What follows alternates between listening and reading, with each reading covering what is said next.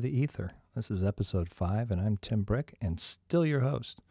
This week, we're going to be joined by uh, a name that will be very familiar to anyone that studies American history. We're going to be joined by Andrew Johnson, although this one obviously is still alive and has never been impeached for anything. So, not the same Andrew Johnson. This one is a film and TV composer in Los Angeles who, at the age of 15, won the Iowa State Fair piano competition with his own arrangement of chopsticks. And by the way, that wasn't a a age uh, limited competition. So at that point, Andy's competing against 20, 30, 40, 50, 60 year olds. Uh, from there, emboldened by that win at the Iowa State Fair, Andy took off and headed east to Yale University, where he studied music composition and took film classes. And if you've got an interest in scoring films, you graduate college, what do you do? You grab your girlfriend, you head west to LA and that's exactly what Andy did. And when he got there, he wound up getting a job at Remote Control, which is Hans Zimmer's composing studio. And for anyone that doesn't know, Hans Zimmer is one of the most prolific and sought after uh, music composers in the world. And he's got some Academy Awards to prove how much Hollywood cares for him. So from there, uh, Andy struck out on his own and is currently uh, doing freelance scores uh, for films, TV shows, and doing commercials as well. And Andy's had over 8,000 television episodes license his music. Not only that, Andy's also an incredible performer, uh, likes to play out uh, piano, particularly when he gets the chance. Uh, great producer, great engineer, great arranger, um, just great, great, great at everything, and a great person. So I'm looking really forward to talking to him. And we'll be back in a moment with Andrew Johnson.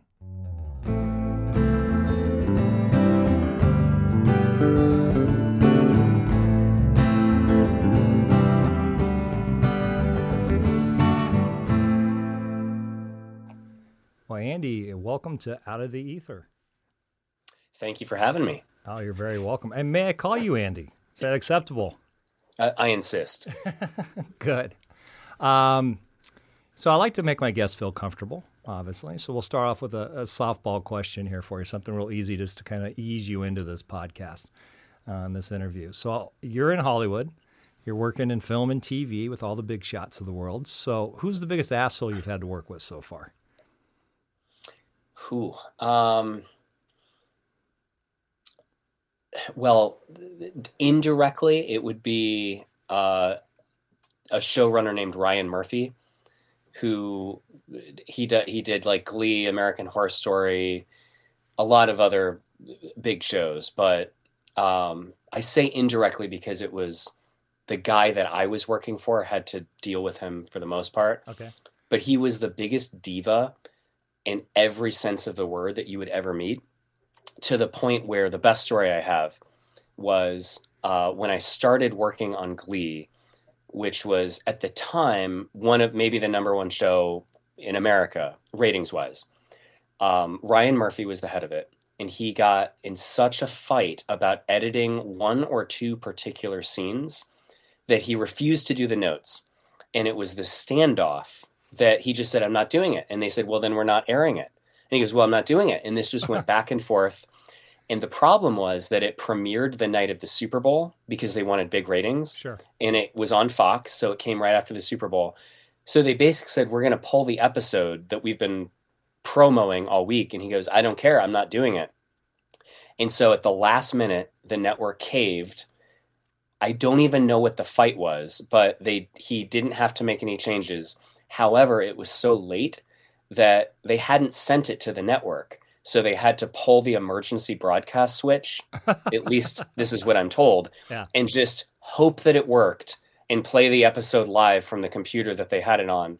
And it did work. And I believe I was I read on Wikipedia later that it had like 69 million viewers or something, but it was an episode that almost didn't happen because of some nitpicky fight that is so minuscule. I don't even know what it was about. Um, so he would be the actual uh, answer. okay. But personally, it would be John Legend, who I worked with at the Democratic National Convention in 2008. And I was just like a music intern, and he was the, like the, he was one of the talent guys. But at the rehearsals, like he was, we were just rubbing each other the wrong way. I had nothing to do with anything officially. I was like setting up gear and, Yeah. but I could spend 20 minutes telling you stories, um, which we don't need to get into. But he's always my go-to of just like, you don't need to be like that. Um, so those would be my answers. Okay. And well, I have to tell you, John Legend to me is a shocking answer because that's not his persona. His public persona is something completely different. He's a he's a coach in The Voice this uh, this season, and uh, Michelle got me back into watching The Voice. And actually, we were just watching uh, last night or the night before, and I'm like, oh my god, I really love John Legend. That's the guy I would pick. But now hearing that, I think I'd go with Blake. I probably have more in common with him it's interesting you said you're working at the Democratic National Convention because I was looking through the list of shows that you've worked on, which is extensive. I don't. It seems like there's hundred plus, um, and I saw Trevor Noah and uh, I saw Bill Maher on there. So I guess I was wondering, is that intentional? In other words, if Fox News called you up and said, "Hey, we'd really like you to do some background music for us," do you do you not care who the client is, or do you intentionally choose certain people over others? Well, so Fox does use my music, but I've never written it for them, and I don't. I think I took that all off my website. Um, but the, so the the difference is Daily Show. I actually wrote music for them. Okay. Bill Maher just used something that I wrote, and I didn't know about it until like a year later. Um, so he licensed something that I wrote for a different project. Okay. And like they don't have to ask me for, for permission; they just like pay the licensing fee you get royalties after the fact, not very much, but you get something. And so that's what Fox News also has done. So all of those hosts have also used my stuff, but I have no say over that. It's just if I decide to put music on a certain platform and it gets used, then that's I don't get to get to control who does it. Right. Whereas the Daily Show, they did specifically ask for a style and they wanted me to spoof March Madness and make it feel like a certain and that's the, their video was um, like Trump's best words, and it's this recurring thing. Okay. And the, i wrote the music for that, so it's like whenever they tweet that out, if you just listen, it's meant to be a March Madness spoof, and that's what they asked for. So when you write music for a piece like that, do they send you the video and then you write to it, or they just give you a general um, overview of what they're looking for? and then you just come to your own conclusions what it should feel like or sound like? So if it's if there's enough time, then you you always score it to picture. But something like the Daily Show is usually the answer there was no. Okay. They come up with an idea like at 10 in the morning and they're like, wouldn't this be funny? and so you don't know what you're doing. And then yeah. they ask somebody who asks me, and, and it's just like, can you get us something in two hours. And I like that particular project. I was like eating alone at Subway sandwich. I was like sitting there like on Twitter eating a Subway sandwich. And I get an email. It's like, could you write something that sounds like March Madness by like 2 p.m. And I was like, sure. Um, I didn't know if I could, yeah. but you you never say no. and so I just like remember eating really quickly and like slurping down my diet coke and running home and writing it and so, and now I hear it all the time. So I would imagine you have a pretty extensive library by by now. So when you get a request like that, and it's kind of a ridiculous time frame, do you? And of course you say yes, but do sometimes you think, well, my my fallback is I can pull something out of my library? Um, I think legally it does always have to be something new because anything that I, unless it gets rejected by the client, I, have sold it, and so okay. I don't usually own it. So and it's never quite right. Like I've tried that many times where something that does get rejected, I'll say, "Oh, you know what? I'm going to remember this for the next time I get a yeah. request."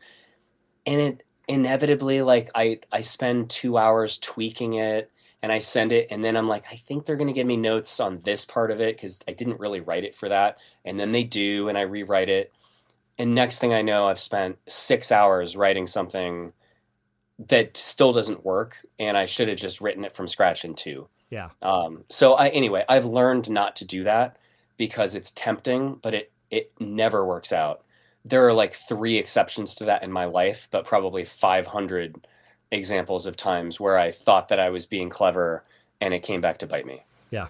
Well, I, you know, I've done the same thing um, where I take pieces of music because I, if you look at my DAW and on different hard drives I have, I have hundreds of incomplete songs or song ideas, pieces, whatever. Um, and I can't tell you how many times I'm like, all right, I need to go through these archives here and I'm going to find something. I'm going to complete it. And I, I, spend like days screwing around with it. There's a reason why it's in there. you know, I couldn't figure out how to complete it the first time, and I think, oh, screw it, let's just start from scratch, and then you know something comes out much quicker and much much less painful. But what um, now? Let's let's go back a ways. Do you remember your first? Because I, I, do for me, but um, when you first thought, wow, I think I want to play an instrument what that moment was or what that inspiration was? Um, I have a few of them. I growing up, I always liked the piano. I just remember always thinking it was cool and being interested in it. And then now, no one else in your family plays an instrument, though, right? So I mean, it's not like you were surrounded with it. Yeah, that that's right. And so then my mom inherited uh, an old upright, like an old barroom upright lime green piano I forget when, but it was so out of tune that it was basically unplayable. And so we had it for a few years. And then I have two memories. One of them was being in going to fifth grade, and in the middle of music class, they stopped it and they said, This kid whose name I remember. I remember everything about this. Go, he's going to play Fur Elise, which is that famous, yes. you know, na na na na na na na. And I don't know if he actually played it well, but in my mind, I'd never heard anything is incredible. And I didn't really know this guy that well, but I basically harassed him so much to give me the sheet music so I could photocopy it and give it back to him. And I, I couldn't read a note of music. Right. Um, and then I got my mom to buy me this like really cheap music score program okay. where it's for you to notate your if you're a composer. But i did the opposite. I entered beethoven's score into it so i could watch the little like colors on the keyboard. Uh-huh. and i basically learned the beginning of it. And that's when my mom said do you want to learn to play? And i did. And and that was basically it. Like within two years i was playing everything that i play now. Uh, but i was just obsessed perhaps in an unhealthy way, but I was obsessed. so yes, I vividly remember the Fur Elise moment, and I have a few others along the way, but that was really, I would say, the defining one. So was it always piano for you? Because most people, especially at that age, are more I want to play guitar if they want to do something. I thought guitar was cool, and I actually did play a little bit, but but very poorly. Like I would, I played you know all the basic chords and i wasn't good at bar chords. Right. So i would avoid the key of f um, and things like that. But it somehow it was just always piano uh, and organ and just anything with keys. I just i liked the range and the register. Um and so yeah i i never had that burning desire for guitar or for any other instrument but i definitely had it with piano to just an obsessive degree well, I started playing piano when I was probably 12 or 13. Um, but but there's a difference between like for you going, wow, this is really cool. I want to learn how to do this. And for me at that point, I wanted to be a bass player. I, I did not want to play piano. My parents would freeze to buy me a bass, but they're like, you have to learn how to play piano. Um, so I begrudgingly said okay, and I think I took lessons for like six or seven months. And if I could go back and do it over, I would have taken that more serious because that would have served me well. Um, you always got time to learn another instrument, and I still would have played bass. But um, one of the things I like about piano, and the same thing like with slap bass, um, it, but with piano, it, to me, it's not only melodic, but it's percussive as well. You know, uh, well, literally, it's percussive. I mean, you're banging down the strings, um, completely different than stringed instruments, which I play. Um, and I enjoy that. And now at this point in my life, like I listen to you play at times, and I'm like, God, I wish I could do that. You know, uh, it's really cool. It just sounds so free and so flowing, and it's just so beautiful um, and everything that you can do on it. So, as far as uh, playing goes, I know, and obviously you're a composer, arranger, um, songwriter, uh, you score, uh, but you also play live. Do you have any particular performances that jump out as like just horrendous experiences playing live? yeah, I got probably well, definitely one piano one that I remember is it, stands out because it was sort of the perfect storm of perhaps hubris and also bad luck. Okay. And what I mean is where I used to to the piano school that I was at at Drake, which is a college in Des Moines, that the big thing was to be the last person at like the yearly recital because that meant you were like the showstopper that was bringing down the house and no one could follow you. Sure. So it was this big deal that I, I really wanted to do that. And in order to do that, I had to play these huge Franz Liszt epic virtuosic piano pieces.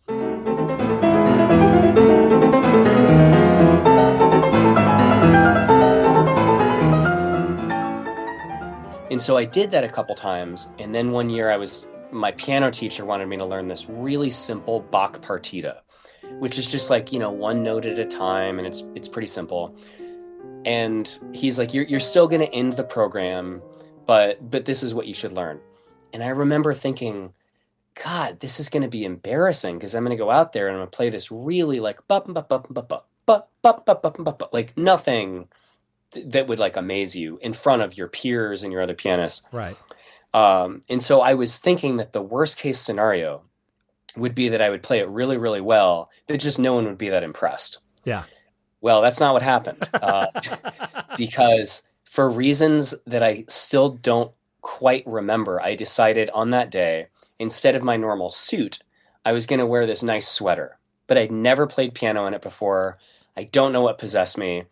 So everyone else plays, and I go up to play this relatively simple Bach piece. And within five seconds of starting it, I realized I had a huge problem because the shoulder, the arms were Yeah. really baggy, and the piece required me to cross my hands. That's the whole point. Yeah. So it's it's all over and under, and that's the point of the piece. And every time I did it, my hand kept catching the sweater. And not only did I not play it well, I played it so bad that like nobody would even like make eye contact with me when the piece was done and I like walked down the aisle and I got done and my mom was always the one person that just like no matter what happened thought it was great. And I remember in that moment I was just like it was the sweater, it was the sweater. She's like, "Yeah, I was wondering what happened." it was like that was one of the most mortifying moments because not only did I did everyone build up the anticipation of like, well, I mean, he must be good. Then I played an incredibly simple piece and I played it awful. Um, so I remember that one well. From a composing standpoint, I have another one in which I was accepted to this film scoring workshop where the culmination of it was the New York Philharmonic would play, the orchestra would play your piece live, and it was a two minute piece. They're obviously busy, so they, they played it through like one time and they recorded it professionally, and that was it. I had mocked it up with all of my samples, and it just sounded epic and cinematic, and Yeah. it was incredible. But what I didn't realize is that live players were not going to be able to handle 16th notes at 130 beats a minute for the first time ever and not have it sound like a mess. Right. And I decided to conduct myself. And that was another of those so mortifying. I, I mean, it just, it was awful. And it was all my fault because I didn't know how to conduct. I didn't know what I was writing to where like it got done and again like no one would like make eye contact because they were so embarrassed for me. And i can honestly tell you that the point of this workshop was to get the recording. Honest to god i've never listened to it. I don't even i don't think i saved it. It was just the worst experience of my life. Um, but i learned it's better to write simple music that will be played well than to write really complicated music to try and impress people. Right. That gets played so poorly that no one is impressed. Well, I think that's absolutely correct. And it's funny as I'm listening to you and I'm hearing your experiences. My background in music is is rock bands for the most part, uh, and doing rock shows. And it was funny because I'm listening to you and I'm like, wow, that's really impressive. You know, the guy's playing Bach, he's playing Liszt, and he's he's conducting an orchestra. You know, my my bad experiences are like you know a guitar player getting so drunk he falls over into my amp. You know, completely different types of experiences. But in the end, still mortifying. You know, when it happens to you. Question for you. I, obviously, you're a musician and composer. Do you write lyrics as well? No, I've, I've, I tried, but I, I just can't do it. Like, they're just kind of bad and they're not interesting. Um, which is weird because I enjoy writing Right. and I love reading and I, I respect lyrics, but I'm just not very good at it. So, uh, I don't. Well, see, I, f- I find that really interesting. My my guess is you set too high a bar for yourself, and the only reason I say that, um, and I, I'm going to get into this in a little bit when we when we start talking about some of the pieces you sent me over. We're going to listen to, but um, you have the most clever song names I've ever ever read in my life. I love when you send me things, and I'll read when they come over. I'm, I'm sitting there uh, reading the track names, and I just start laughing out loud before I even listen to them. But it makes me really want to listen to them. I'm like, wow, that's really clever, um, and a lot of puns. So I, I, I guess I'm shocked by that because in my mind, I'm like, this guy is really creative. I know you're very intelligent. And he's got a great sense of humor. He'd be a wonderful lyricist. But I, I've never heard anything you've done with lyrics. That's why I asked. So obviously not. But uh, I think you'd be brilliant at it. Speaking of writing, though, I do know um, there was a piece, not a piece, I guess a was it become a movie, College Musical. that I think you co-wrote, acted in, produced, and scored. Is that correct? Uh, yeah. Well, uh, yeah, yeah, that's all true. Now, is did it get released? Is that something people can watch or? It it did. It so um, it was financed by Disney Studios, and it's the first movie that was ever live streamed on Google. But it wasn't very good, and so that's why I don't talk about it much, um, and why we've made it as hard to find as possible. it it was uh, born out of some uh, YouTube videos that my uh, that a roommate of mine and I were doing at the time. That somebody came along and said, "If we finance you." Do you think you could make a whole movie out of this? And the answer turned out to be like, not really. Um, yeah, we made a script. I we produced a film. Um, you know, it, it looked professional. We had helicopter shots and drone shots back back way before that was a thing. But the problem was like the story was just kind of juvenile and it was really just a series of it was a musical so it was a series of clever and funny songs that were just kind of strewn together Okay. to form a plot and it just didn't have any stand and we kind of knew that like by the time we saw the first cut we knew we were screwed um and that just like the conflicts were a little contrived because we wanted to get into this song Right. and then the resolution was like a little too easy because we had another funny we're like oh wouldn't it be cool if we did a 360 camera move with this song? And then he's on a tire swing and he does a, a solo. That was our our mindset was very viral video based which is great for a four minute video but it's not great for a 90 minute film. Right. so yeah I, I co-wrote the script i acted in it i produced the film scored it. This was back when high school musical was all the rage. Yeah. So we were college musical and the idea was it was just sort of a raunchy the in fact the first song is this very meek young male who realizes he wants to the song was i want to bone my ta and but we thought like we we treat it like really serious. And so it's you know he's in this world where he can stand on the desk and the camera's flying through the classroom and it's just visually stunning and you you don't act like any of it's a joke Okay. but again the idea was like th- that's really funny for four minutes but it's then you're like how do we get a conflict out of it like then you need to get a song and so yes i enjoyed the whole process but it, it did not result in anything groundbreaking So it sounds like it's High School Musical after dark yeah kind of version. Okay.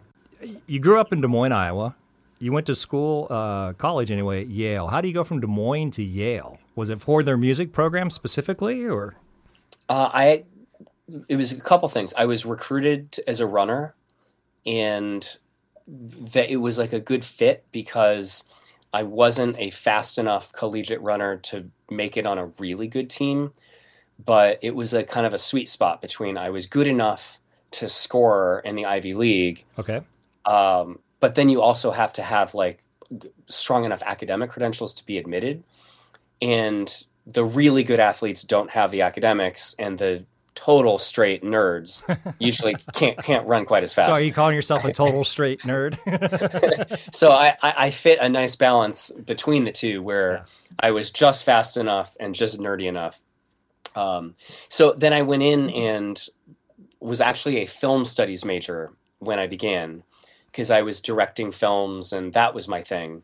And it wasn't until my junior year that I became a music major.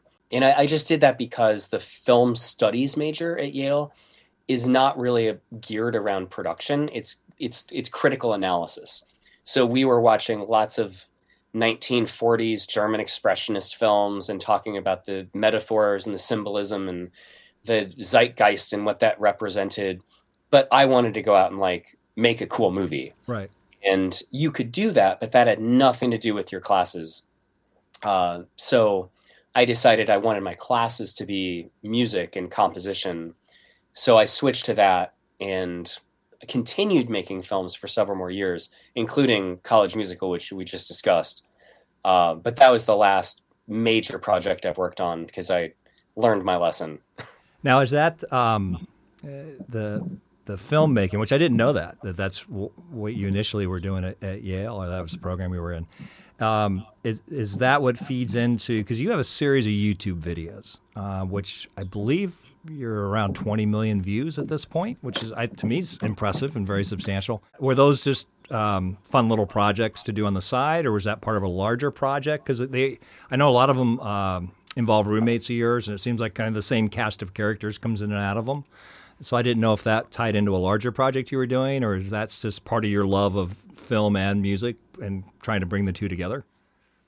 No, that the none of I didn't create any of those videos. That that was the same group of guys that I made that movie with okay. that I was discussing, and uh, I was just had mentioned to them that I enjoyed arranging popular pieces in a way that would like impress a crowd. Okay, and so I think in your intro you mentioned the Iowa State Fair piano competition. Yeah.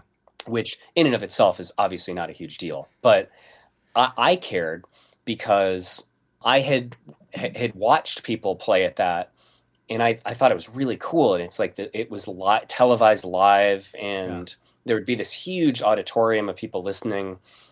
And I remember just thinking, the pieces that I love aren't necessarily the ones that win. And the pieces I loved were just the really famous ones that like I could hum it to you right now and you'd probably know it. And I realized there was this huge distinction between the the best players and the best performers. Sure. And so I just thought I wonder if I could win competitions by not trying to play some obscure Edvard Grieg piece but what if I just do like chopsticks and it ends with Jerry Lee Lewis and I throw back the piano bench and I play with my foot? Yeah. Um, and that's what I did at, at, the Iowa State Fair, and the whole crowd was clapping and going crazy. And I don't know if I was the best piano player that day, but it didn't matter. It's like you clearly it was like that gladiator movie, like win the crowd and you will win yes. your Iowa State Fair piano competition. Um, and you get your so, your stick of butter and your pound of pork. Yeah. So that that basically became my goal for the next several years is like can I do that with the happy birthday song? Can I do that with Super Mario Brothers? Can I do it with anything where you may not think you know the theme, but then I go ba dum bum bum ba dum bum bum ba dum bum bum ba dum bum bum ba dum bum bum and everyone kind of goes, "Oh, I've heard this somewhere."